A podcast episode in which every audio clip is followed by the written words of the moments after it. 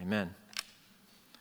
So, we are studying the book of Revelation, and we have just finished uh, an opening vision of Christ and then seven letters from Jesus to seven different churches. And now, in the fourth chapter that you just heard read, John ushers us into, by means of a vision, the very throne room of God. And as, as we explore this together today, I want you to realize that this is not just a future reality, it is, it's also a present reality. This exists. this is what's transpiring even now um, in heaven where God reigns. And so that should bring hope as you read this. If you, especially if you are a sufferer, I hope this brings hope to you that the world has not gone out of control. Your pain is not meaningless. Your sorrow is not without um, reason. God is on his throne.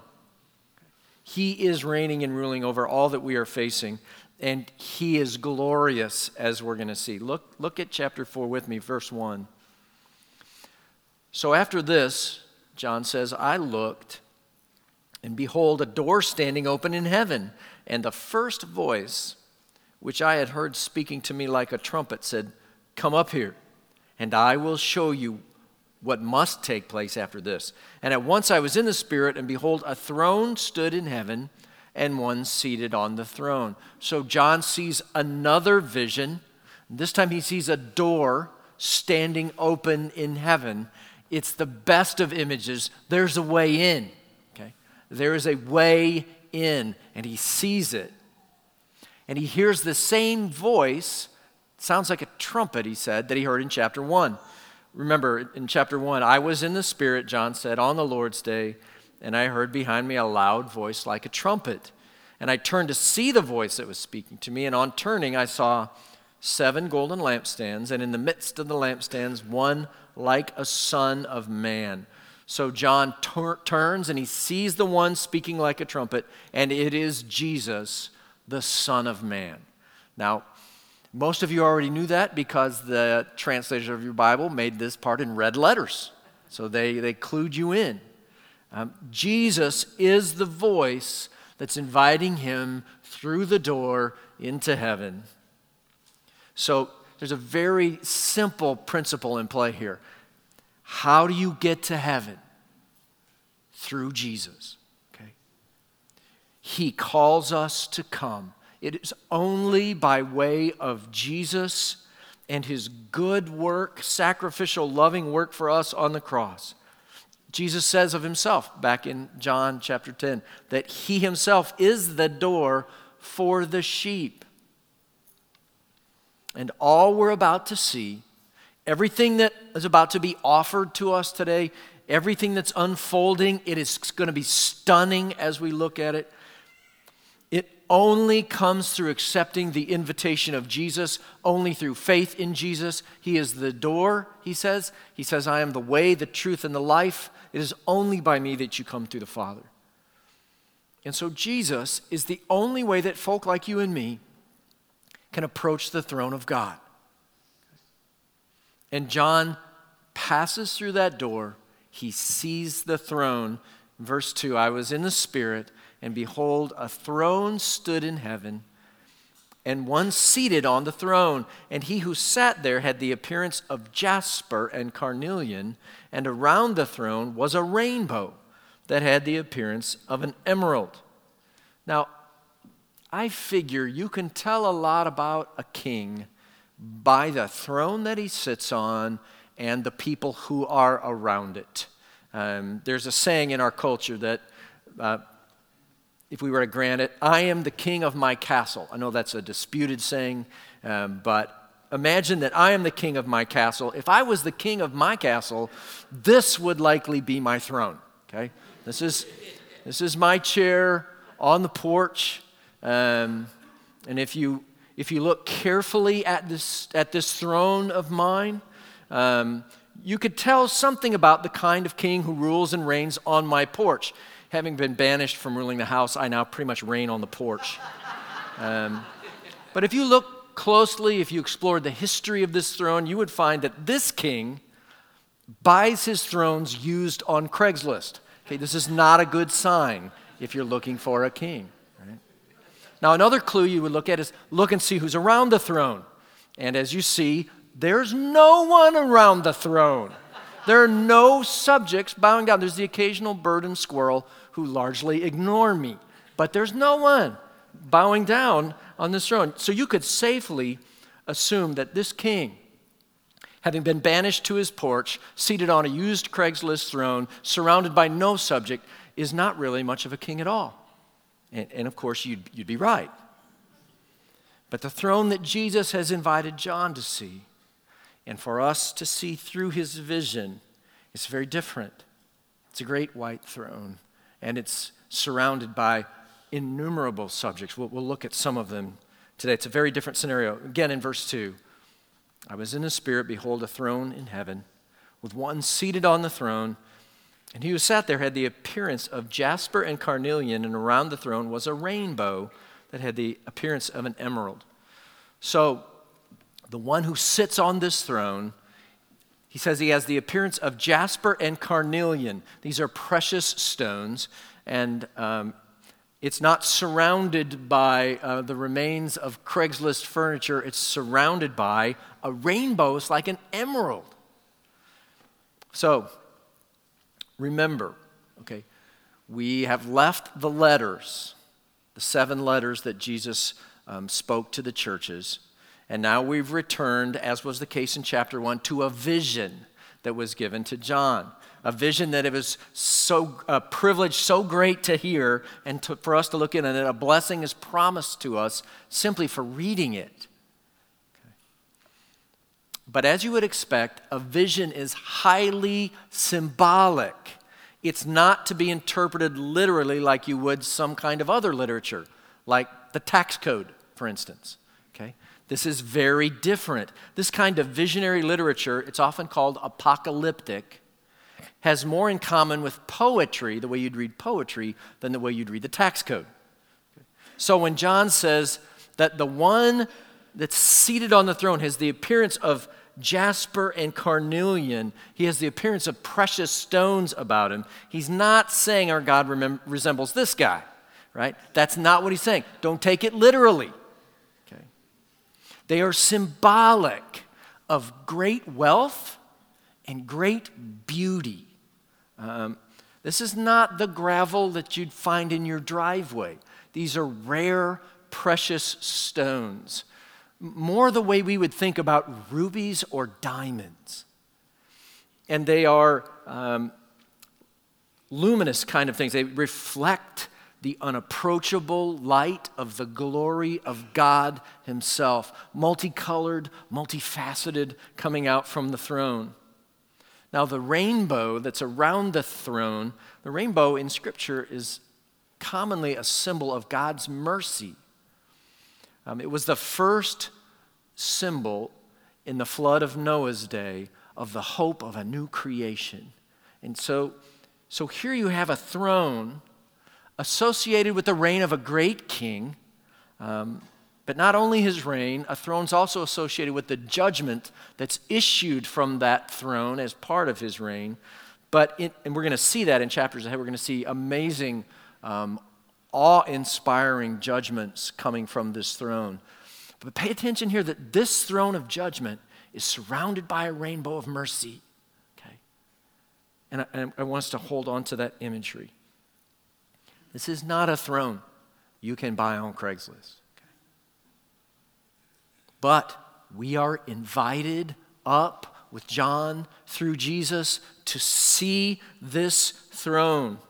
And, and even more, you remember Carson, if you were here last week, taught us on the last of the seven churches, the church in Laodicea, and he closed with something really stunning. Uh, verse 21 of that letter, Jesus says, The one who conquers, I will grant him to sit with me on my throne, as I also conquered and sat down with my Father on his throne. You who are in Jesus, who remain faithful in following him, you will be seated with Christ on this throne. How's that strike you? It's just pretty amazing. So, in just this chapter and the next one, The throne of God is mentioned 17 times, um, 38 times in the book. He refers to the throne of God. You could call this the book of thrones if you wanted to. And in this throne, okay, and the one who sits on it, it's the centerpiece of the vision that we're looking at. Okay? And it's the centerpiece of everything that's taking place in the book of Revelation that's yet to come. It's the centerpiece, as we'll see, of the life of the church. It's the centerpiece of all creation. It's the center of the universe. Everything centers around this throne, the throne of God, and as we'll see next week, and of the Lamb. Would you say your life centers around this? I mean, does your life center around the throne of God? Worshiping God who's seated on his throne. Is that why you go to work? Is that the flavor of your family? Is that the way you use your free time? Is that how you use your money? Is your life ordered around this, this throne? Um, Eugene Peterson says that um, in worship, God gathers his people to himself as center. So that's what we're doing here. We gather around the throne to worship the God who is seated there. He said, Worship is a meeting at the center so that our lives are centered in God and not lived eccentrically. We worship so that we live in response to and from this center, the living God. Failure to worship consigns us to a life of, a life of spasms and jerks at the mercy of every advertisement, every seduction, every siren. Without worship, we live manipulated and manipulating lives. We move in either frightened panic or deluded lethargy, as we are in turn alarmed by specters and soothed by placebos. If there's no center, he says, there's no circumference. And people who do not worship are swept into a vast restlessness epidemic in the world with no steady direction and no sustaining purpose. So, what's at your center? What do you order your days around? What matters most to you? What do you worship? Is it you and your little Craigslist throne? Do you work mostly for you? Does your family mostly revolve around you? Do you spend your free time mostly for you? Are you worshiping you?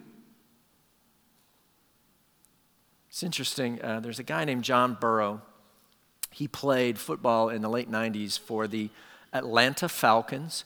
If you're a Falcon fan, you remember 1998, you actually got to go to the Super Bowl. He was on that team. And this is what he writes about that experience. And you know, it's the show of all shows, right? It's the apex of a player's career, and it is like all no holds barred in terms of the celebration. And he says, in the middle of all the explosions and hoopla and hype, all I could think was, is this it? Is this all there is? And he says, This doesn't even compare to worshiping my God. See? He got it. He, he was ordered around that greater throne. John offers us better.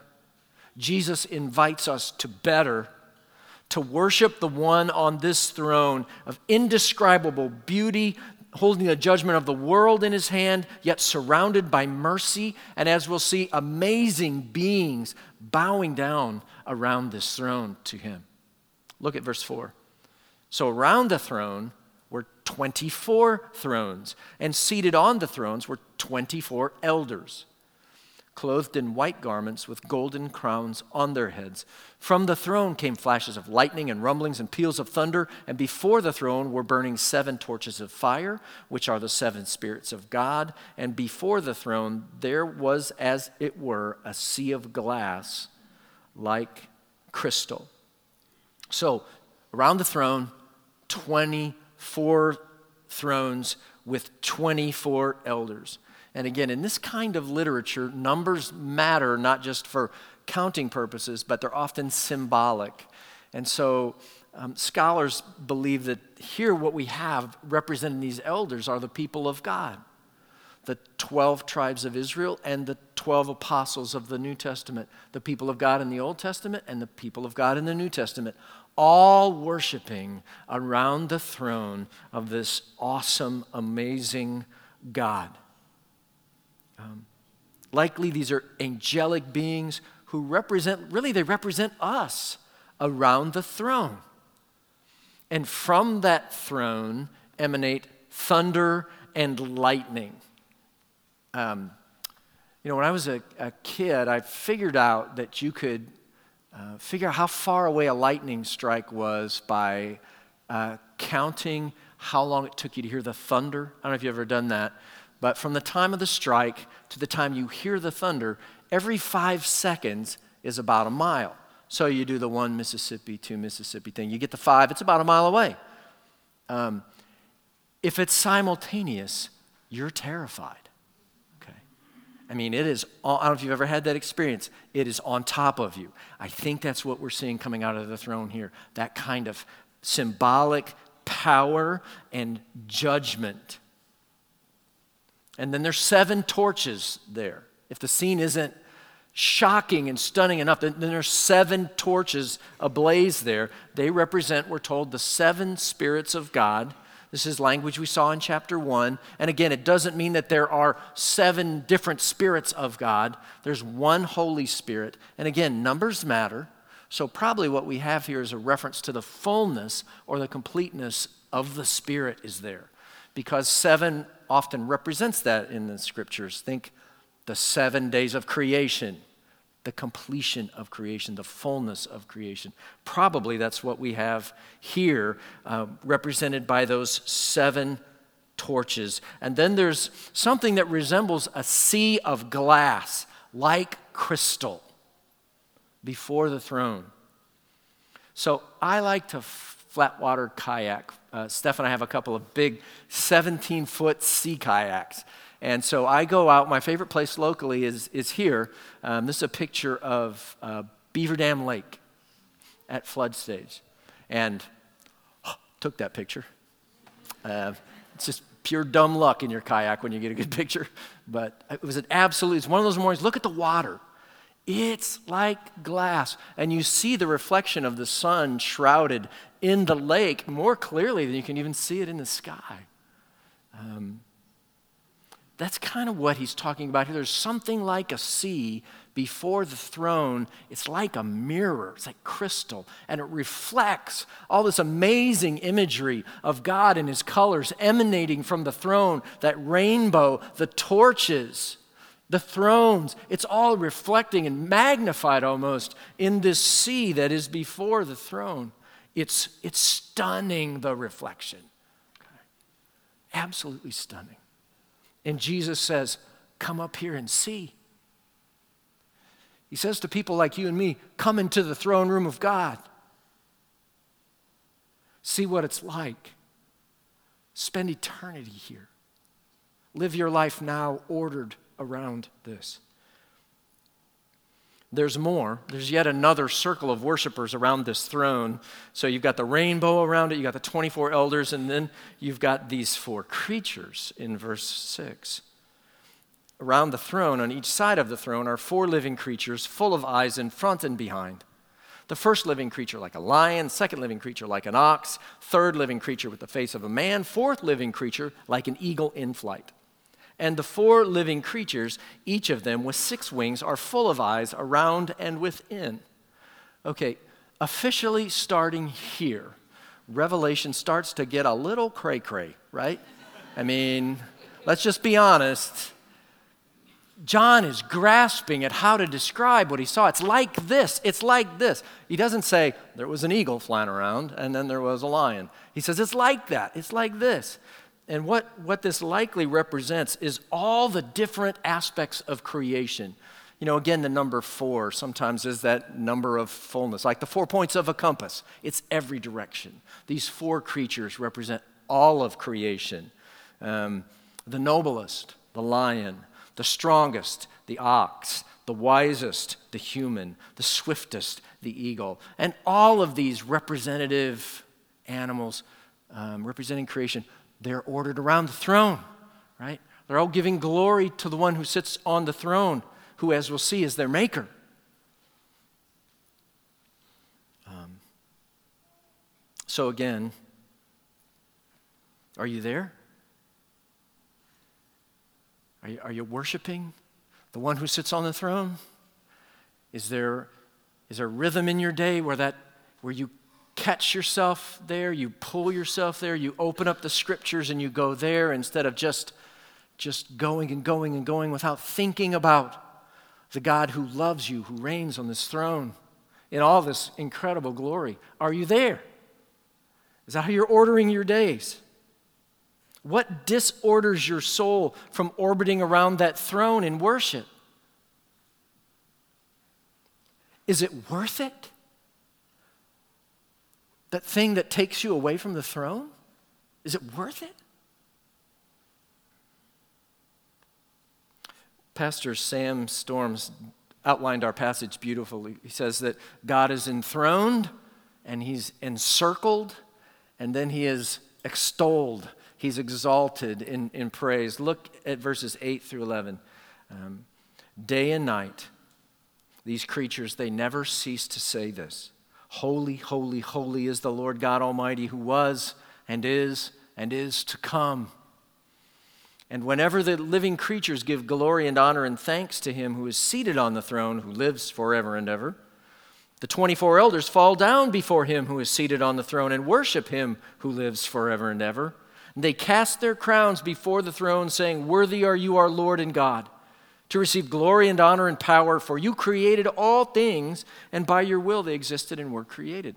So there's a lot going on around this throne, right? Um, angelic beings that scripture indicates if we met one, we would be tempted to fall down and worship that being. Those beings are bowing down by the dozens around this throne, giving glory to the one who sits on the throne. What kind of king must this be? They call him, they say, Worthy are you, our Lord and our God. Our Lord and God. Historians tell us that's the language that then Emperor, Roman Emperor Domitian used to require of his people to him.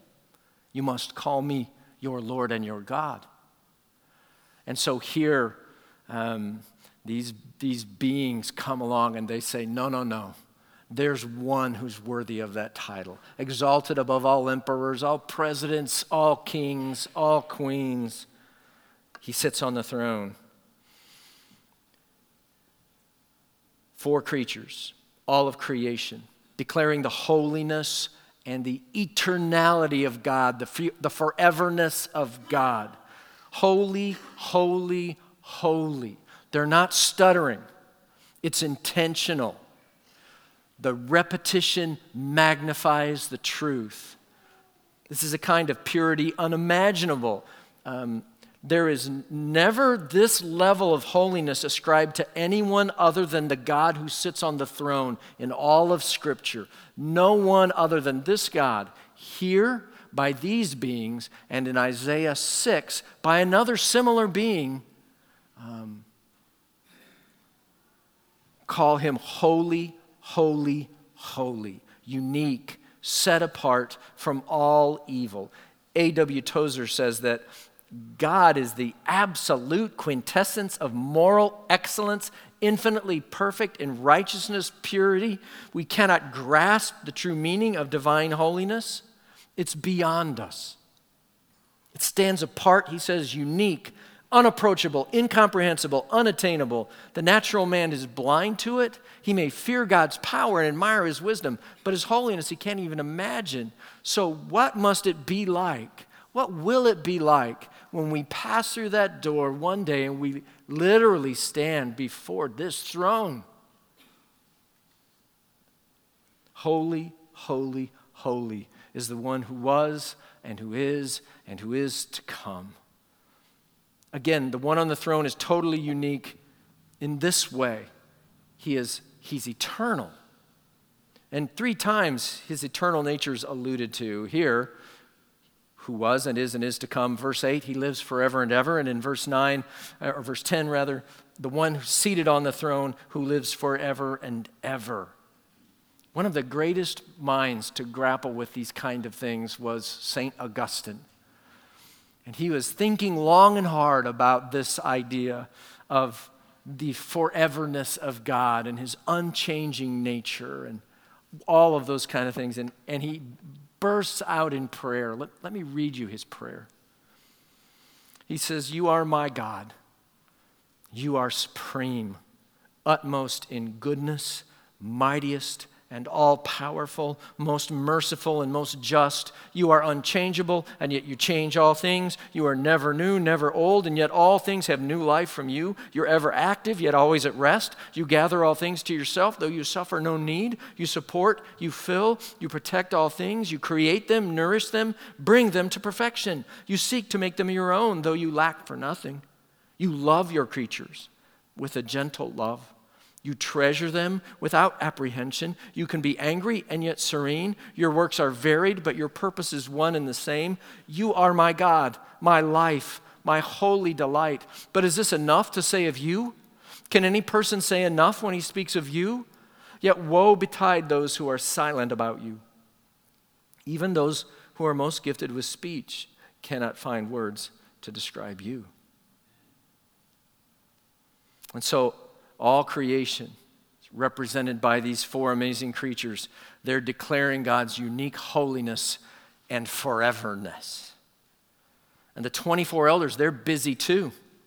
It says that when the living creatures give glory and honor and thanks to him who's seated on the throne, the 24 elders fall down before him who is seated on the throne and worship him who lives forever and ever. And they cast their crowns before the throne, saying, Worthy are you, our Lord and God to receive glory and honor and power, for you created all things. And by your will they existed and were created. So, if you ever wonder where that band got their name, Casting Crowns, yep, right here. You ever wonder where that song lyric comes from? Casting down our golden crowns around the glassy sea? Yep, right here. This act of worship is where those expressions come from and it symbolizes absolute submission and worship. So if you're a, if you're a rival king or queen or prince or princess or whatever, and you, you bring your crown and you lay it before the throne of another, you are submitting to their rule. And so here, here they are, these 24 elders. They kind of represent us. And they're laying their, throne, their, their crowns down at the throne. And they're saying yes to God. Okay. In all things, in all ways, these majestic beings that we would be tempted to worship if we saw them all bow. No rivalries here, no rival kings or queens. They cannot help but bow before this display that's going on, that's reflected in the sea. It's like crystal.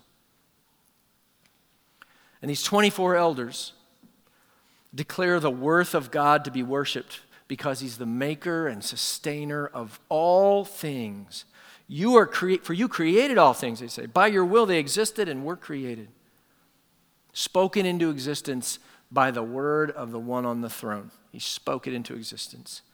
And uh, Matt Woodley writes about it. He says, My scientist friends have told me that there are 50 billion galaxies in the universe. Each of these galaxies has an average of 2 to 4 billion stars. So take 50 billion and multiply it by 2 to 4 billion, and that will give you the total number of stars in the galaxy. One astronomer tries to provide the following picture for the scope of the universe. He says, Take a box of salt, pour it out on the ground, and then take all the grains from 10,000 boxes of salt, and you'll have all the stars in just the Andromeda galaxy, which is only one of the 50 billion galaxies in the cosmos. And God, God created it all every grain, every star, every galaxy. Matt Woodley continues. He says, But deep down, I think a lot of us are f- afraid, in spite of these things, that God is, well, he says, boring. We can make God appear boring by the way we live our lives with a total lack of creativity and wonder and joy. Christians do that a lot. So he says sometimes when we think about going to heaven, we actually dread it, thinking that it's going to be so dull, even worse than life on earth. But if we really knew who God is, he says, we'd be living like a bunch of kids who get a free pass to the best toy store in Manhattan. He said, that looks more like someone who really understands who Christ is. If you had the chance to attend our life change class on heaven, then you know that the answer to boredom in heaven, in part, is hey, there's lots of stuff to do on the new earth. We're going to get to work, and it's going to be great. And we're going to get to bring the fruits of our labors into God in worship. And we're going to sing and we're going to play. It's going to be fantastic. So there's a diversity of things that will happen in the new heaven and the new earth. But perhaps the greatest answer is simply what he alludes to at the end the wonder of Christ. Joni Eareckson Tada writes about it. She says, I remember reading that verse in Scripture about the seraphim, those beings saying, Holy, holy, holy is the Lord God Almighty before the throne, day in and day out. They've been doing it the last who knows how many millions of years. And I remember reading that and thinking, Isn't that a little tedious? After a while, it's like singing the same scripture chorus for 759 times. You want something a little new, a little fresh. But she says, I think the seraphim must look up and see some new facet of God. And, and then they say again, Holy, holy, holy is the Lord God Almighty. And then they look down and they contemplate what they've just seen. And then, when they've slightly absorbed that, they look up and there's something brand new about God to glorify. And they said, I never knew that about you before. Holy, holy, holy is the Lord God Almighty. She says, God is infinite, and it will take all of eternity for us to express all of our joy. All of our joy. So, so are you there this morning? On the one hand, have you found your way through Christ, faith in Christ and his cross work, into a relationship with the one who sits on the throne? And if you have, is that the ordering thing of your days? Is that, is that why you work and why you parent? And is, it, is he honored by how you play? Is that what enables you to rest? Is that the center of your universe?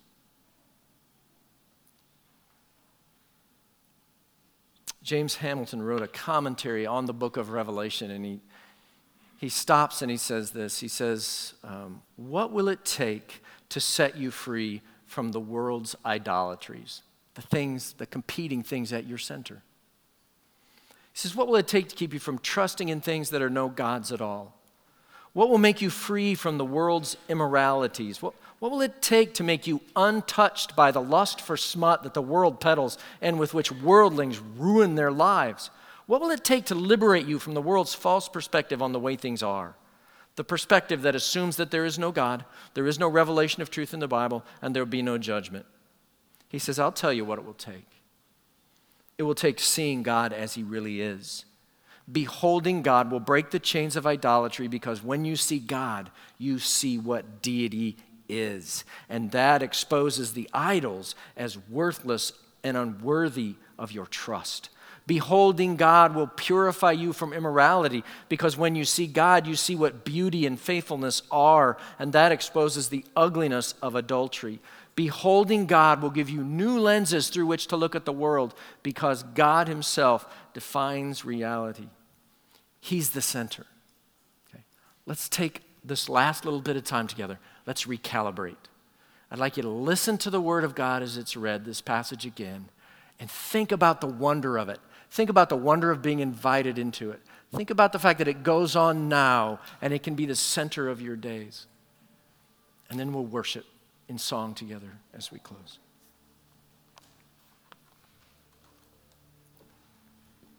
After this, I looked, and behold, a door standing open in heaven.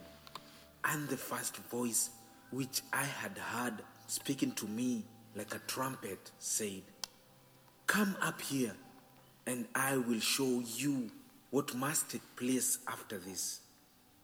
At once I was in the Spirit, and behold, a throne stood in heaven, with one seated on the throne, and he who sat there had the appearance of jasper and carnelian.